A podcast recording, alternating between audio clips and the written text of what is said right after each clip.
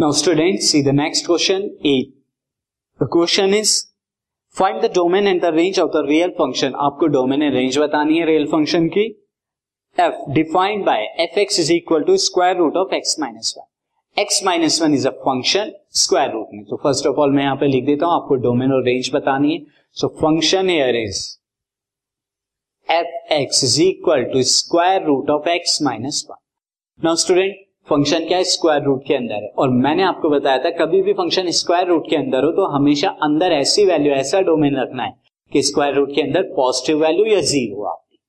अब यहाँ पर x माइनस 1 है तो इसका मतलब x की वैल्यू आप 1 से लेस देन तो नहीं रख सकते.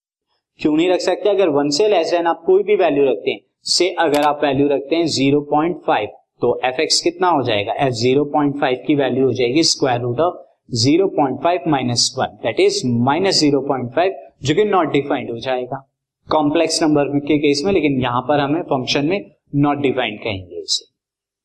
नाउ स्टूडेंट, तो इसका मतलब x की वैल्यू 1 या 1 से ग्रेटर देन रखें तो यहां पर डोमेन क्या हो जाएगा? डोमेन यानी x की वैल्यू जो हो जाएगी, domain is x is always greater than और इक्वल टू 1.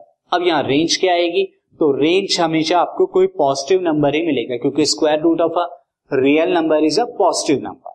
लेकिन यहां पर वैल्यू जीरो भी हो सकती है. क्यों? क्योंकि अगर आप यहां पर f1 निकालें यानी x की जगह 1 रखें तो square root of 1 minus 1 that is square root of 0 equal to 0.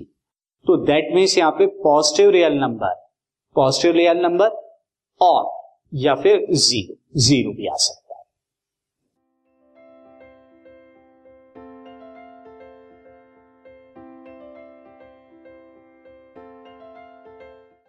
This podcast is brought you by hub hopper and शिक्षा अभियान.